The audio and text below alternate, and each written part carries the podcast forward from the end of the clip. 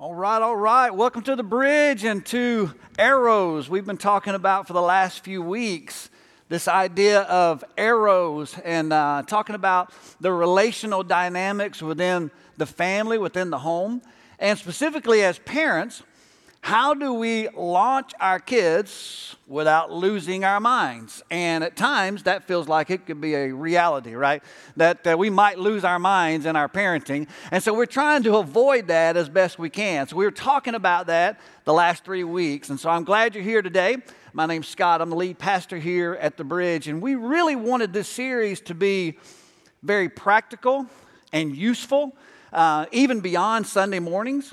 And so we've created a resource page during the series. It's the bridge.me slash arrows.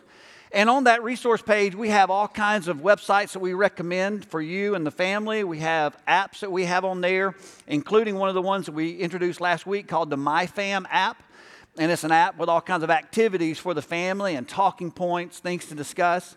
Uh, we also have other tools that you can put in your parenting toolbox along with all the messages that we've done prior to today. So if you've missed any and you want to catch up, you can find them there at, uh, at the resource page. So we really do want this to be a, a helpful and useful series for you beyond, and the conversation goes beyond Sunday morning. And we've each week we've utilized a passage in the book of Psalms. It is uh, one of two passages or two psalms that Solomon wrote, King Solomon, who the Bible describes as the wisest person to ever live. And uh, he wrote in Psalm 127, so where we get the title of the series, and here's what it says Behold, children are a heritage and gift from the Lord, the fruit of the womb, a reward. Like arrows in the hand of a warrior, so are the children of one's youth. How blessed is the man whose quiver is full of them. He will not be put to shame when he speaks with his enemies at the city gate. So Solomon says, Children are like arrows in the hands of a warrior. And so we've been looking at how, how does this apply in our homes?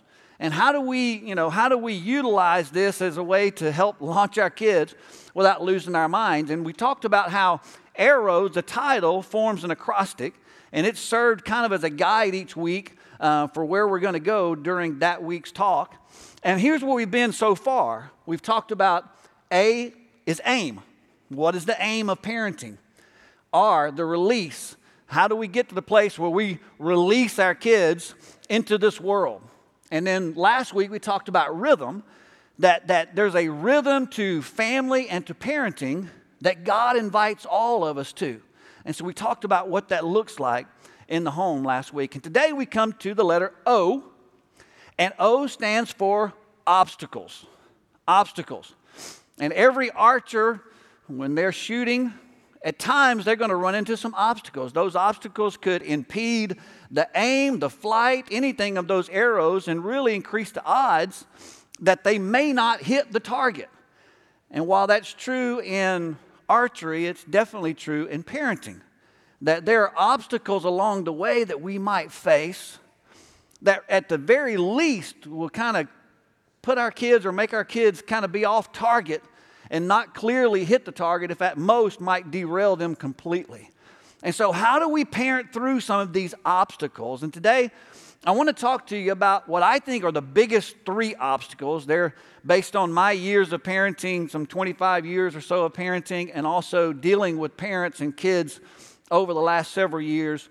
These are three of the biggest. It's not that they're the only three, they're just three of the biggest ones that we'll face. So I want to talk about these big three obstacles and really try to give some, uh, some helpful uh, principles along the way to deal and parent through some of those obstacles. So here we go. Big three obstacles that we face in parenting. Number one, the choices they make. So, as we talk about our kids, the choices they begin to make, and they start making choices very early on as children. But as they grow older and as they get bigger, the choices get bigger and they have greater responsibility along with greater consequences.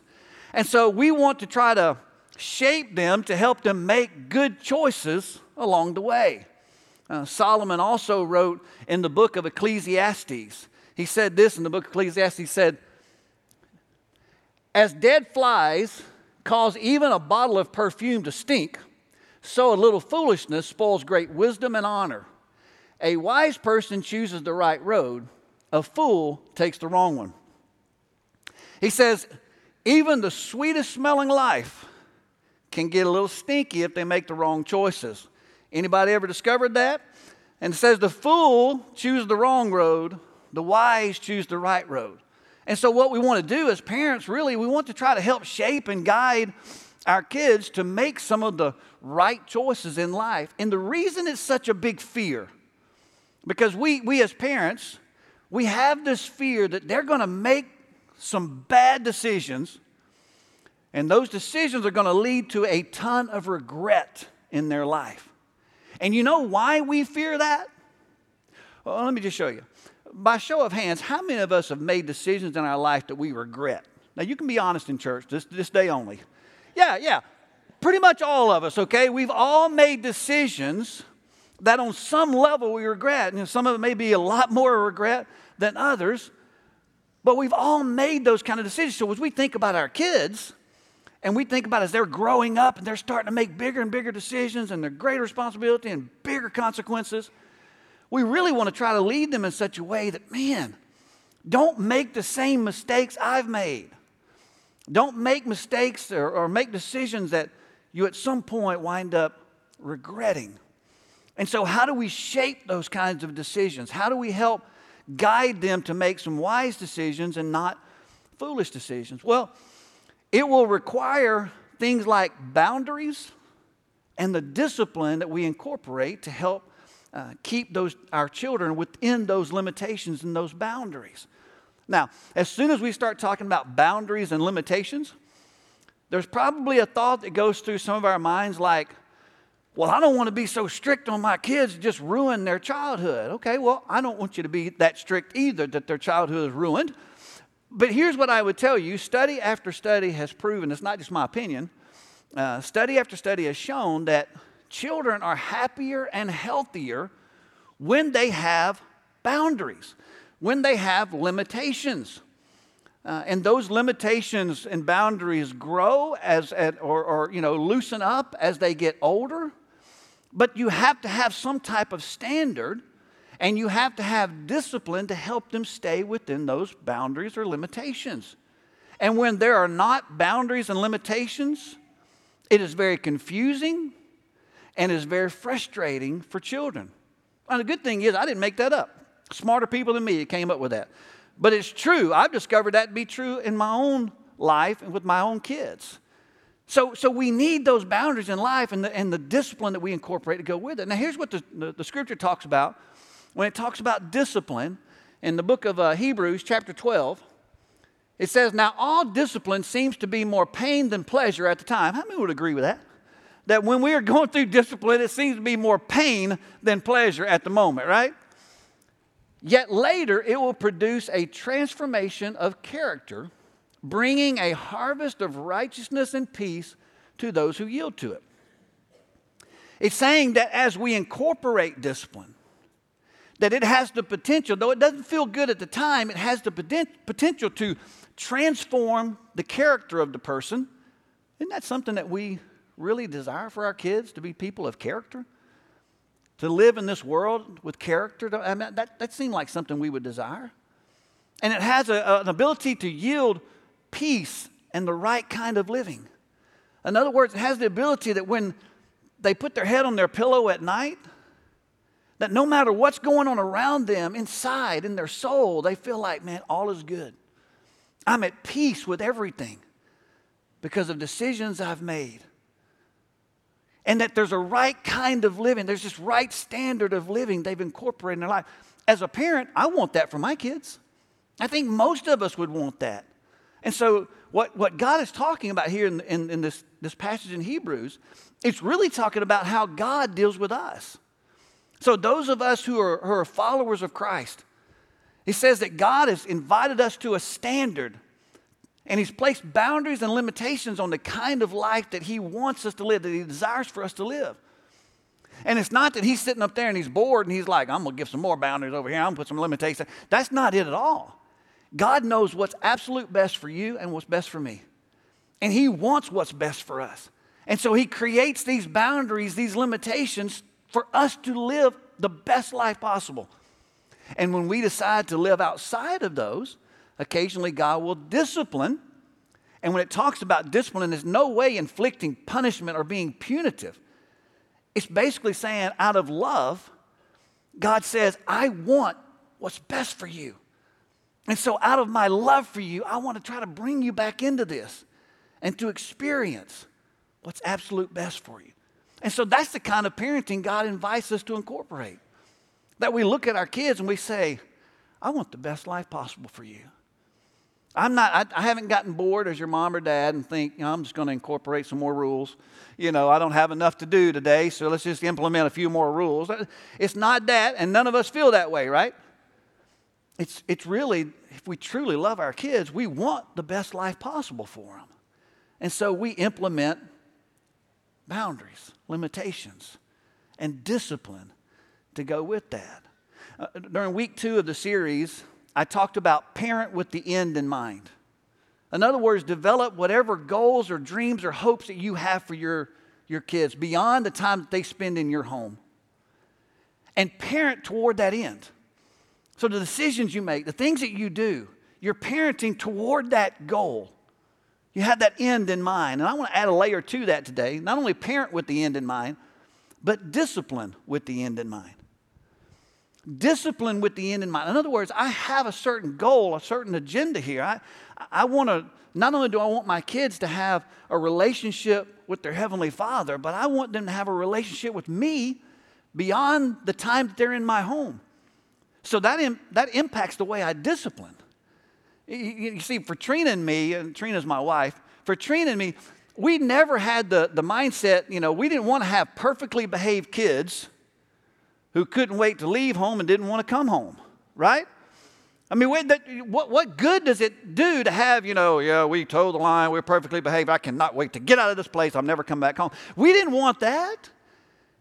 We, we wanted kids that, man, they wanted to, to live within the boundaries that we had set, but more importantly than that, we wanted them to have a relationship with us. And we wanted them to want to have a relationship with us. And so that impacted ways that we disciplined. And so, in thinking about discipline, let just give you some things to consider, okay? These are things that we tried to incorporate. You can take these or you cannot. These are just things for you to consider, okay? Number one, in your discipline, I would say emphasize values over compliance. See, so often we think, you know, as parents, you will comply. You're going to do what, as long as you live under this roof, you're going to do what I say.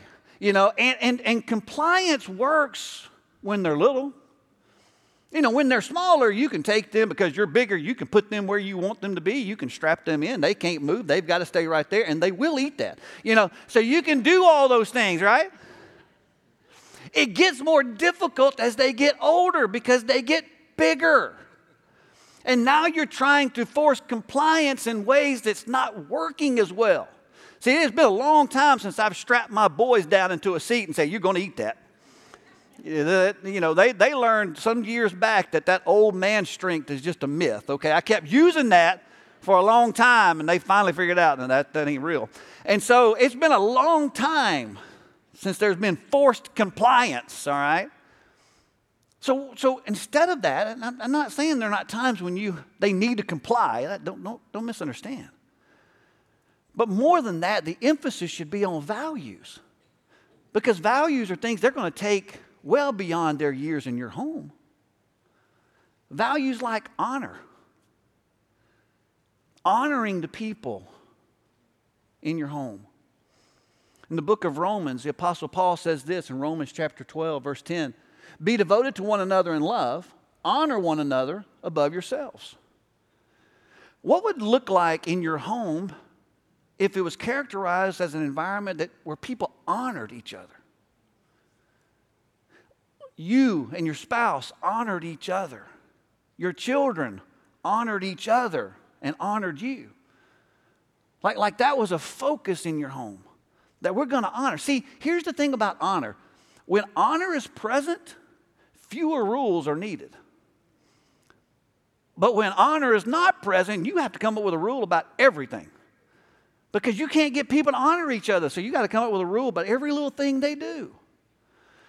But when there's honor, when kids are not, you know, just I'm going to get mine, and I'm going to take this, and I'm going to do this, and but instead I want to honor you and you honor me. Man, when that atmosphere is there, see, that's something they take with them beyond just your, their time in your home, right?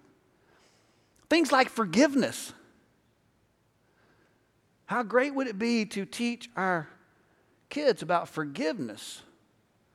You think they'll ever need to incorporate things about forgiveness in the world? Anybody ever going to do them wrong? They need to forgive. Self control, kindness. See, see, these are values. These are values that you can emphasize much more than simple compliance. So I would, I would encourage you to emphasize values of compliance. The second thing I would tell you is to emphasize relationship over obedience. Now, again, I'm not telling you not to emphasize obedience, but emphasize the relational part of this much more so than strictly obeying. Again, you can get your kids to strictly obey. And even as they get older, you can, you can use other tactics, you know. I mean, yeah, you're older and I can't force you into that seat, but if you want to go out this weekend, you know, so we, we use other ways, right? And again, those things work, but when they leave your home, they may not want to have a relationship with you. So, how can you focus on the relational aspect of what you're doing? And emphasize how the relationship is important. Because, see, there are times that we can be absolutely right as parents, but be dead wrong relationally. So, you're willing to fight for the heart of your child. And in your discipline, how about make a part of the consequences restoring relationships? So if you've done someone wrong, if you've dishonored someone, let's create ways as a part of the discipline for you to go and restore that relationship. See, restoring relationships is something that they're going to need all the rest of their life. So these are ways of parenting with the end in mind. And the last thing I would tell you is don't bail, let them fail.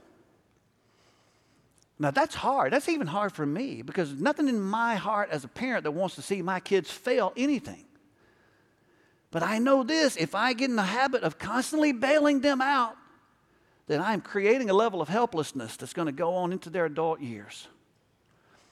And Trina, my wife, and I, we, we, we, we made it a practice and we, we pretty much held to it. I mean, there was uh, maybe a rare, less than five occasions when we ever went up to the school and ever had a conversation with a teacher or a principal or a coach that we initiated. Now, there were a couple times that they initiated it, but, but that we initiated.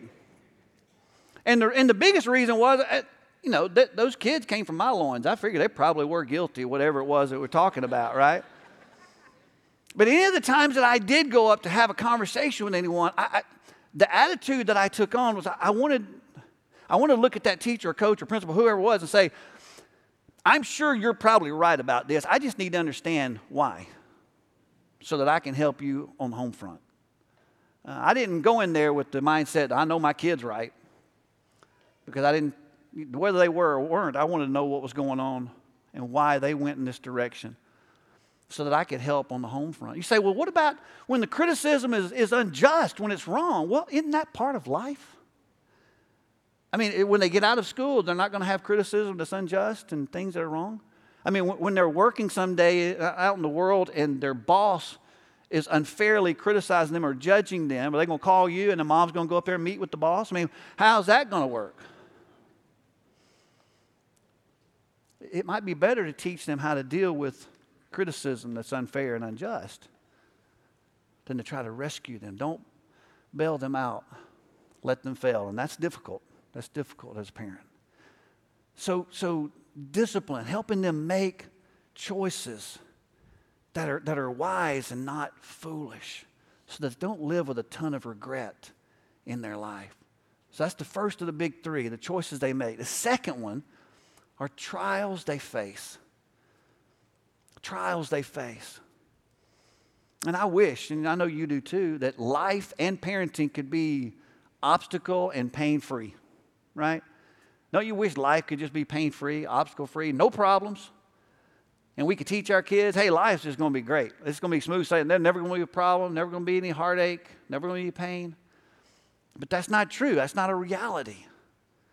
And there will be times, potentially, even in your child's life, that they face pain and heartache and trials and adversity. So, how do you help them navigate through those kinds of things? In the, the book of James in the New Testament, here's what James said. He said, Consider it pure joy, my brothers and sisters, whenever you face trials of many kinds, because you know that the testing of your faith produces perseverance. Let perseverance finish its work so that you may be mature and complete, not lacking anything. So there are times that we will go through situations, heartache, that's really just going to it's going to test a lot of stuff. And, and the truth is and you can help your kids understand once you get out of school it doesn't mean testing is over. There's a lot of tests that come in life. And sometimes if we're being honest as adults sometimes those tests and those trials that we face cause us to even question our faith. And that's just real. That's just being honest. But what james is saying is that it's not that necessarily God is the author of some of the adversity and the difficulty you face, but in the middle of that, God can use that to create a level of perseverance in your heart and in your faith so that your perseverance begins to work fully in your life to a place where you become mature and complete, not lacking anything. Now, wouldn't you love to know that your kids someday will be characterized as mature and complete, not lacking anything? That they've learned the ability to persevere no matter the circumstances. Well, that'd be great, wouldn't it? So, along the way, as we help them navigate through some of the pain and adversity that they experience, some things to remember, maybe things that you can help them with. Like, for instance, God doesn't promise to change our circumstances, only to use them. God never made a promise to us that He would change our circumstances. Now, He does promise to use those circumstances in our life. But see, automatically, when we face adversity, what do we do? We pray. We become the most religious people in the world when we go through difficulty. Because even people that say they don't believe in God, as soon as difficulty comes, I mean, serious difficulty, they start praying. And we pray. And what do we pray? I do the same thing. What do we pray? God, would you remove this? God, would you change this? God, would you, you know, make these circumstances different? Get me out of this or whatever it is. And more times than not, God doesn't do that. But when God doesn't do that, many times we sit back and we get mad at God. We get upset with God. We walk away at times from God because we wanted God to do something and He did not do it. But the truth is, He never promised that He would change our circumstances. But He did promise in several places in Scripture. In the book of Romans, in chapter 8, He makes a promise that even the worst of things that you will experience in life, God can use those in your life create good, to do something good in your heart and in your life if you just trust Him. Jesus, as He was trying to prepare the disciples for when He was going to be leaving and not be there present with them, in the Gospel of John, chapter 16, here's what He said. He said, I've told you these things so that you, so that in me you may have peace. In this world you will have trouble, but take heart, I have overcome the world. He said, In this world, you're going to have trouble. It's going to happen. But take heart. You can rest in me. You can have peace in me because I've overcome the world. It's not a promise to change the circumstances, it's a promise to work through the circumstances,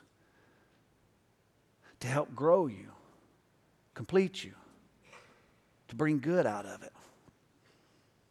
So God doesn't promise to work through our circumstances. Um, God doesn't promise to change them, but to work through our circumstances. The next thing you can help them know as they're facing adversity is that adversity is an opportunity to see God's activity. Adversity is never an indication that God is absent. It's never an indication that God doesn't care. We feel that way, right? God, where are you? You must not care. But that's, that, that's farthest from the truth. Because the truth is, God is working. He's constantly working. He's always working. Even in the midst of the adversity you're facing, God is working. And here's what adversity does for us a lot of times it makes our heart very sensitive and open to seeing what God's up to. Because we're sitting there going, I don't know how to get out of this. I don't know what to do. God, I need you. And now we're really, really sensitive to seeing God's work. And in those moments, we have an opportunity to see God, His activity, maybe better than some other times when everything's going great. And along the way, we teach them don't judge anything too quickly, which we all do including me.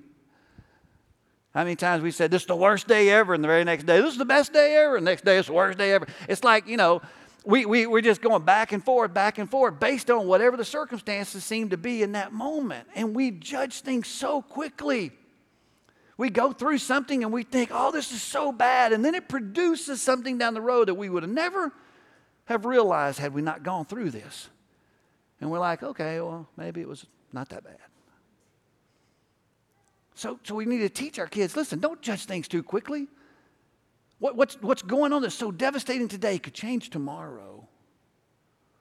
God is always at work, He's always moving. And you can trust Him in the midst of your adversity. So the choices they make, the trials they face, and then the third of the big three, the friends they meet. And see, I can hear it. I can hear the audible. Mm-hmm. Mm. My kid's going off to kindergarten this year. I don't know what kind of friends they're going to meet.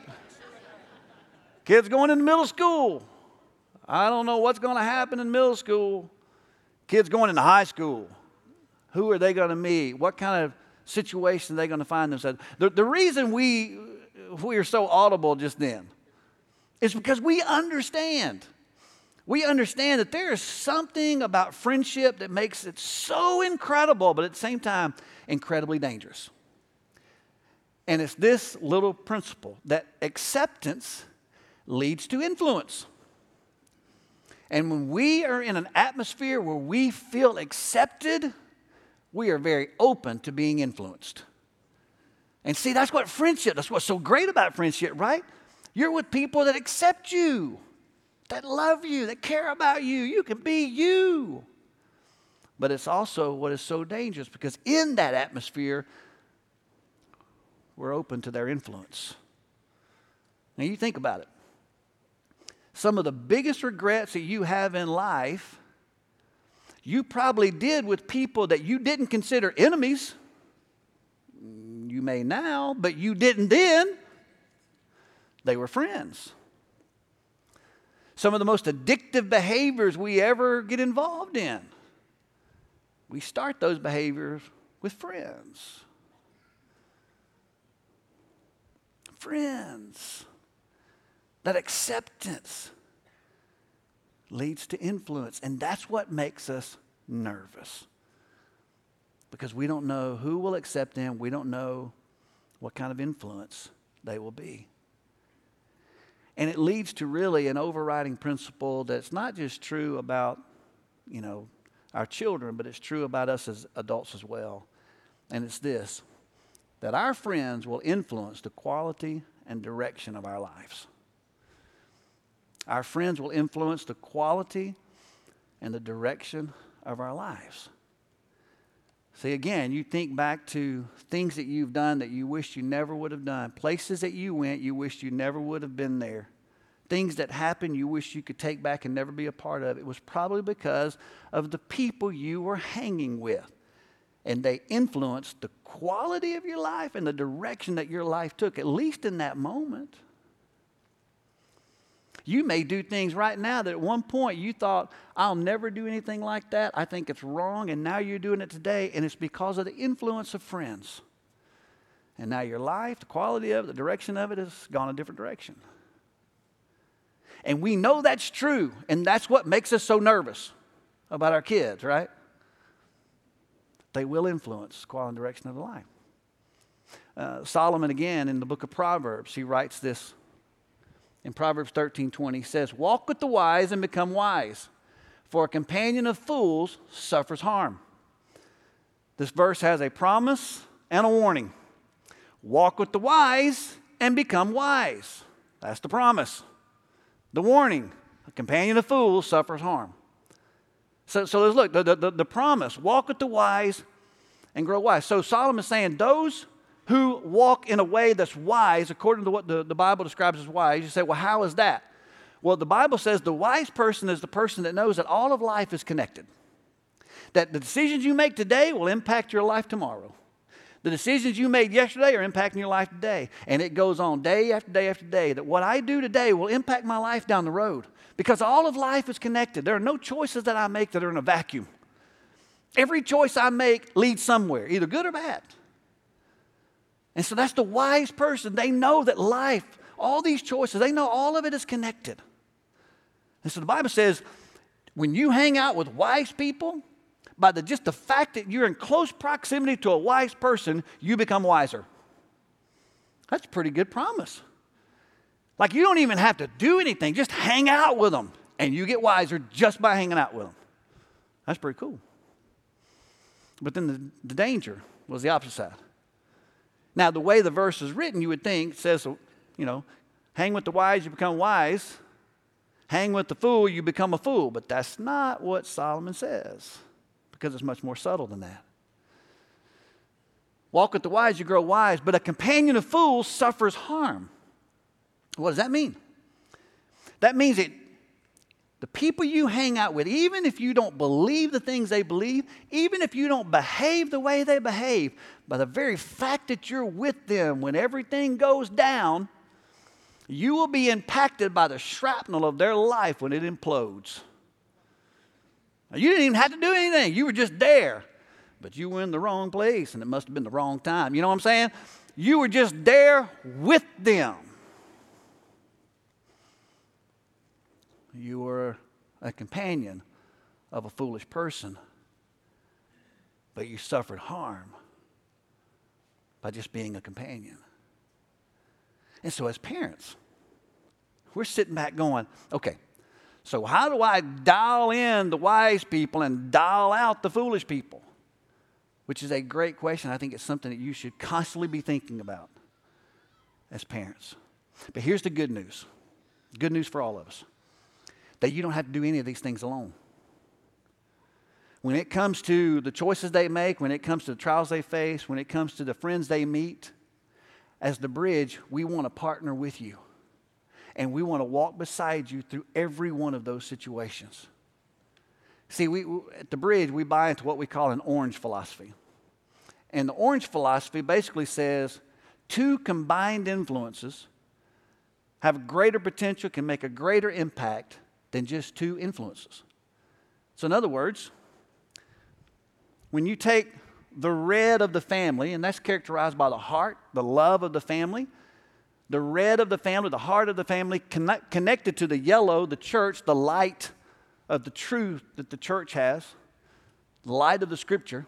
When you take that yellow and you combine it with red, you have orange, and you have two powerful influences that are both very powerful, but together they can have maximum impact.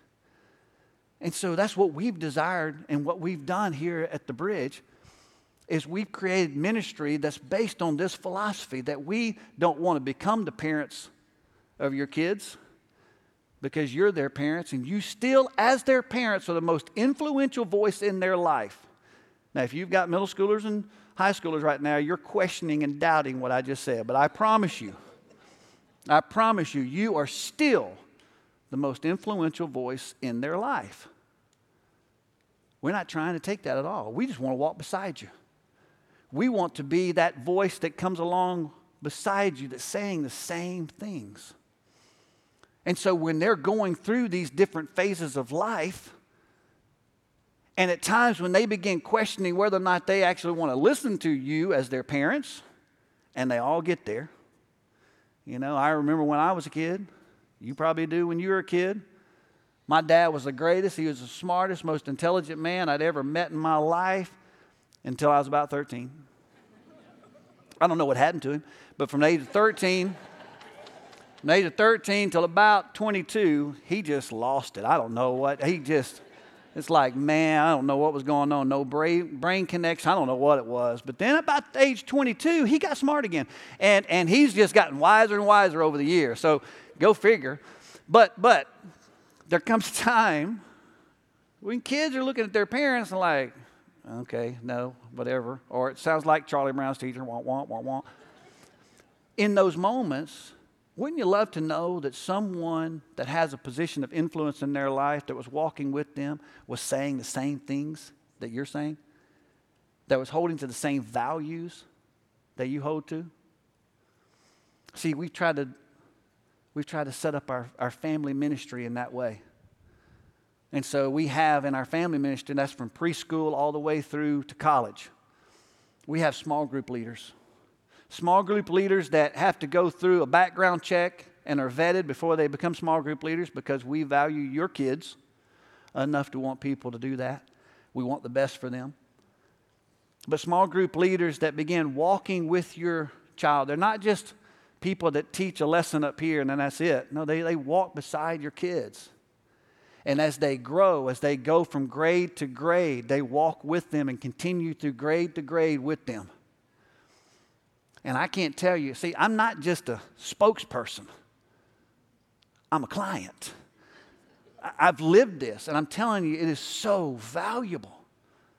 And both of my, my sons, they, they, they had small group leaders that walked with them. My oldest son had a small group leader that walked through middle school and high school years, the same leader my, my second son Landon, he had small group leaders that, you know, walked through from elementary age all the way through to high school. My daughter, she, Shayla, she's had a small, same small group leader since I think she was four years old. That's walked with them through every stage of life. And I've said this before, but th- there were times, and it happened more than once, that, that especially my boys would come home and they would say, you know, Mr. So and so, that was their small group leader, Mr. So and so, whoever it was at that time. He said that I should do this. Something I'd been saying for the last five years, okay? And everything in me wanted to say, Well, I've been saying that for the last five years, but I didn't. And I just said, I, I think that's a great idea. Because they heard it.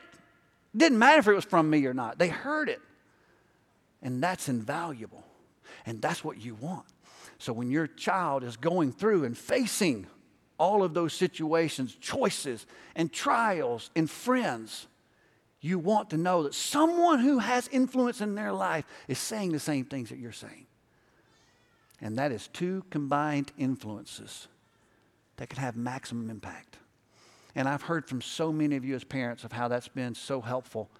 But I wanted you to hear from one family. Uh, this is Amber Burgess. She and her husband Scott. They have two kids in our student ministry, Ben and Allie and just hear from her what she has to say about it. My name is Amber Burgess, and my husband Scott and I have two kids Ben, who will be a freshman this year, and his small group leader is Kurt Lawson.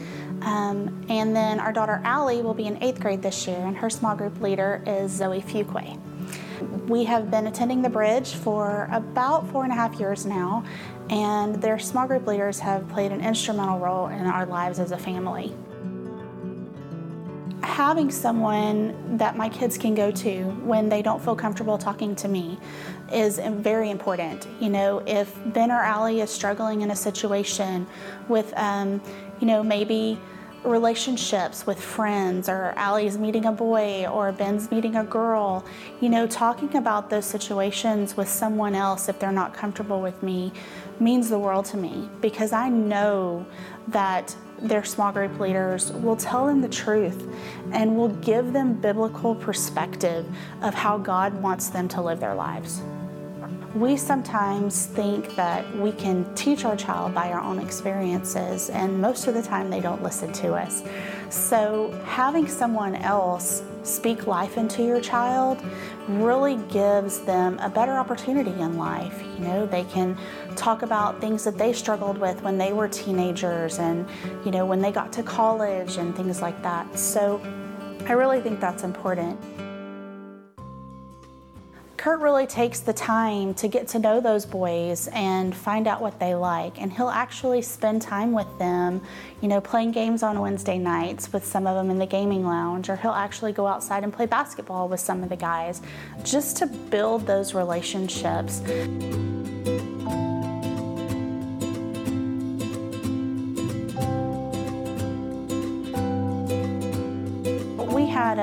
A major family crisis this year when our daughter Allie broke every bone in her leg and her foot.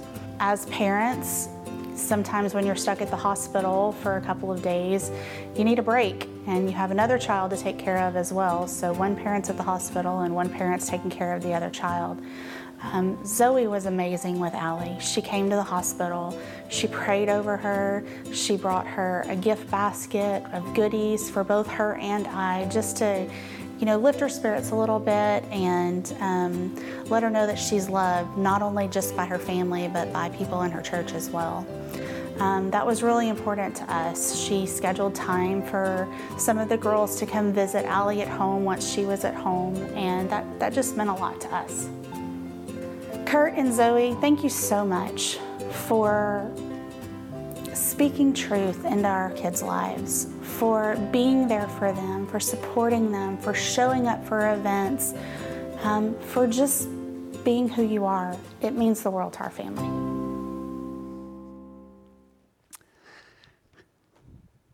That's I've heard that same story from so many of you.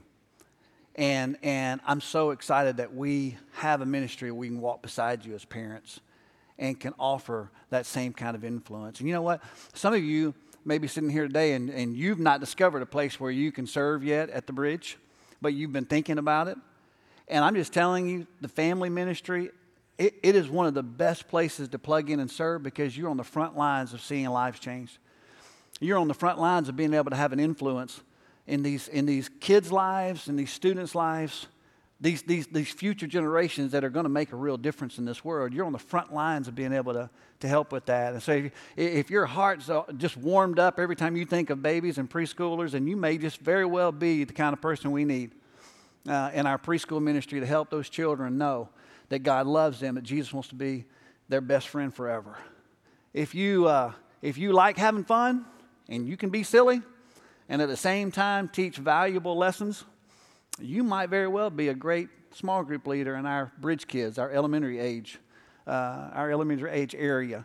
Um, if you, you know, if you relate well to middle school girls and can help them understand that God has created them perfectly, that God has designed them and has a special purpose for their life, you may be a very good middle school leader. And if you, if you have the ability to, to talk with high school boys and not only talk with them, but equip them to be ready for life beyond high school, you might very well be a great high school leader. The fact is, you can plug in and make a real, real difference. And we'll help you.